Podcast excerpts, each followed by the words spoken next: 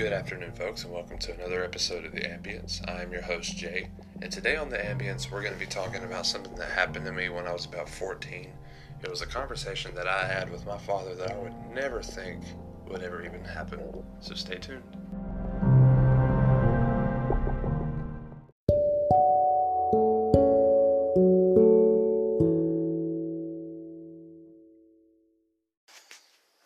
Folks. I'm glad that you could join me today on The Ambience. Today, we're going to be talking about a conversation that took place between my dad and I when I was 14 years old.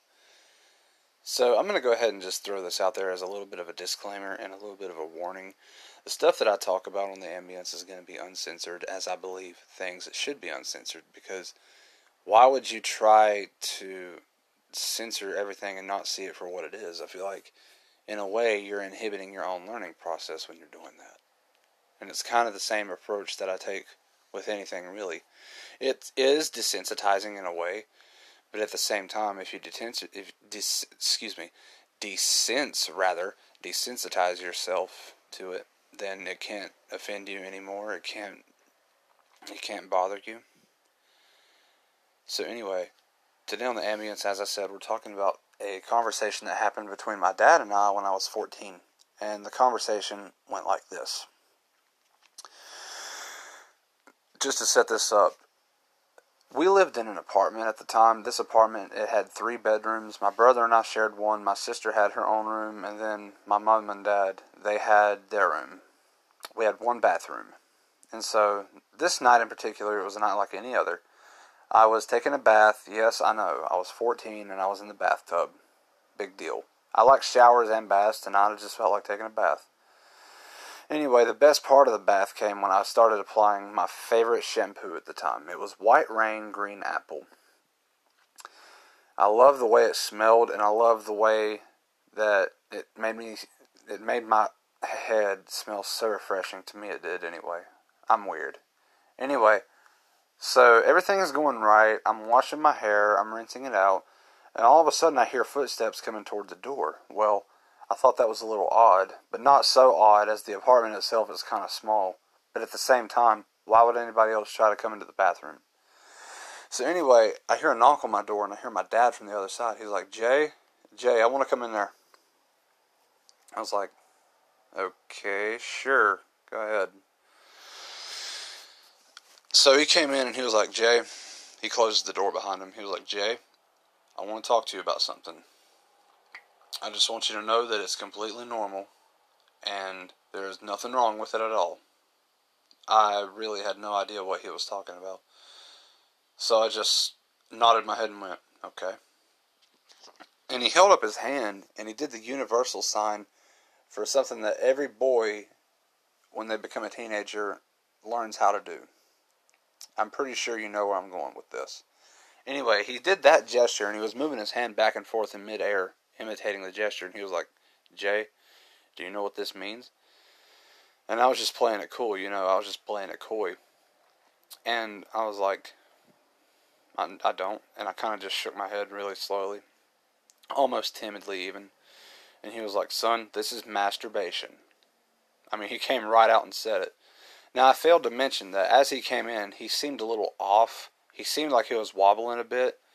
And I'm thinking that he had what my friends call liquid courage. And I'll explain that here in a minute.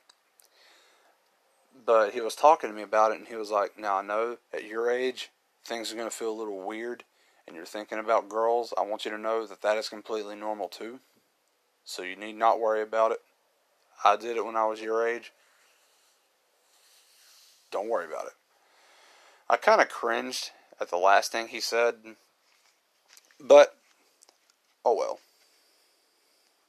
what I failed to mention is that as he's telling me this stuff and as he's showing me this gesture and he's explaining this to me, keep in mind that I'm 14 at the time. I discovered how to do what he's trying to teach me a year earlier. This is what's going on in my head, and this is what I'm kind of thinking about telling him. But the conversation was already awkward enough, and there was tension in the air so thick that you could even, as cliche, you could even cut it with a knife. But I didn't say anything, and he was like, "Son, I'm glad we had this talk. With that, he kind of just turned around and shut the door. And I just sat there in the bathtub thinking to myself, kind of late, weren't you, Dad? that wasn't even the weird. That well, I mean, that was probably the weirdest conversation that he and I have ever had. But there was also another weird instance that happened later on. This was maybe when I'm about fifteen or sixteen.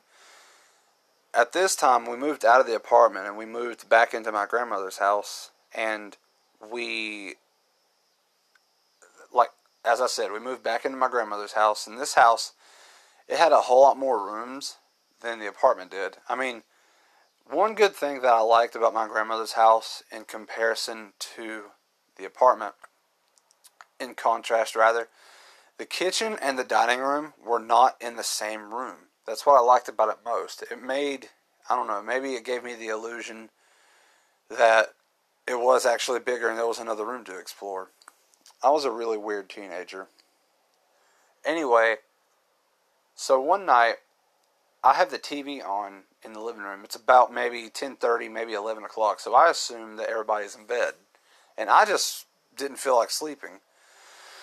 And I'm thinking about all these changes that have happened to my body, and I'm wanting to figure out if I can draw the stuff that I'm thinking about. So I had a piece of printer paper.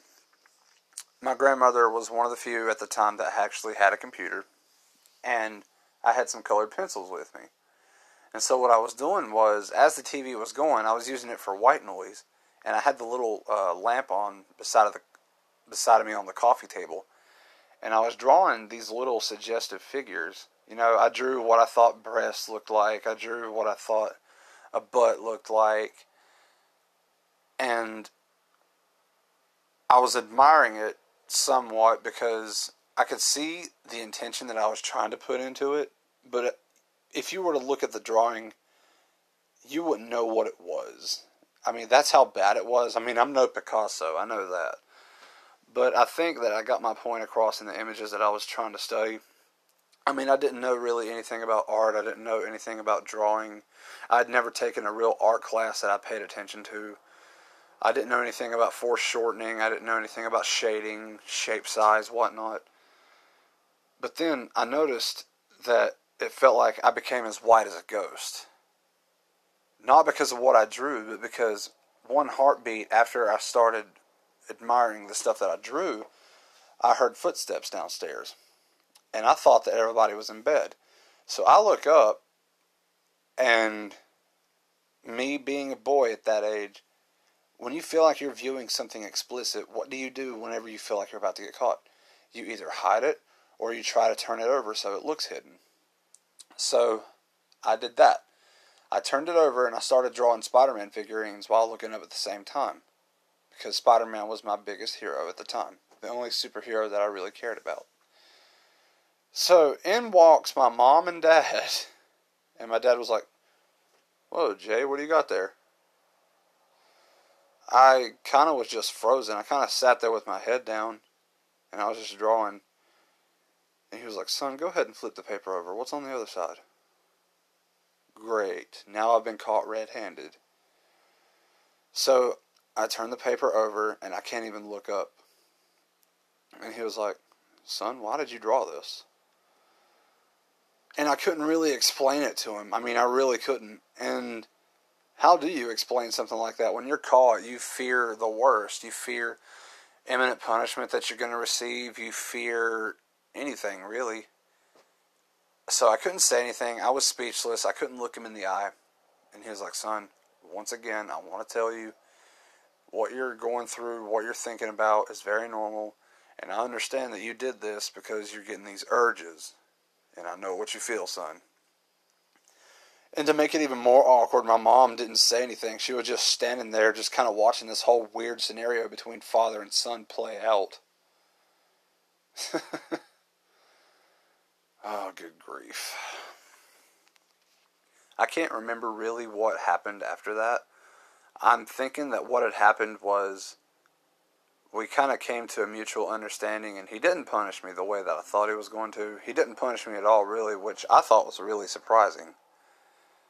But anyway, he gave the drawing back to me, and I kind of just balled it up, and I ripped it up into a few pieces. Then I balled them up too, and then I kind of threw them all away into the fireplace that we had going also.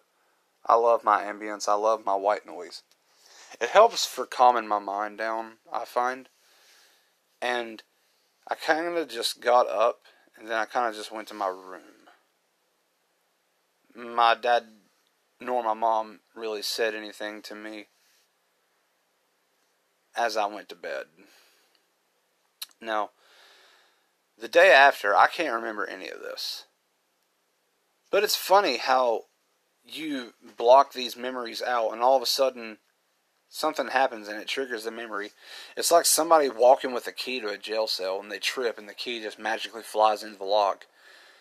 And it unlocks itself somehow, and then the door just springs open, and then it just comes and it hits you in the form of a flashback. I don't know. I think that these memories are funny. I think they're weird. I think they're funny, and I think they're interesting because it makes me wonder how I'm going to tell my kids whenever we have kids about, you know, the birds and the bees, what to expect, what not to expect, how to be careful. Oh, speaking of which, I have more stories about that to come later on. But as I said in this episode, I was only going to talk about the two conversations that took place between my dad and I when I was at that awkward age, when I was going through puberty. And there you have it. There's those two stories. I hope you enjoyed them. Just I hope you enjoyed listening to them as much as I did telling them. It's always a funny memory for me to go back and revisit. So once again, this has been episode two of the Ambience. I'm your host Jay. I hope you have enjoyed listening. If you have been listening at all. So stay tuned for our final segment.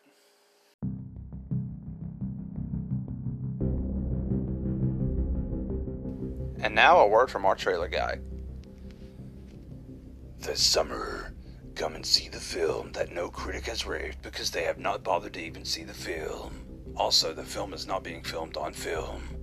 Much like College Humor, it's filmed on Fruit by the Foot.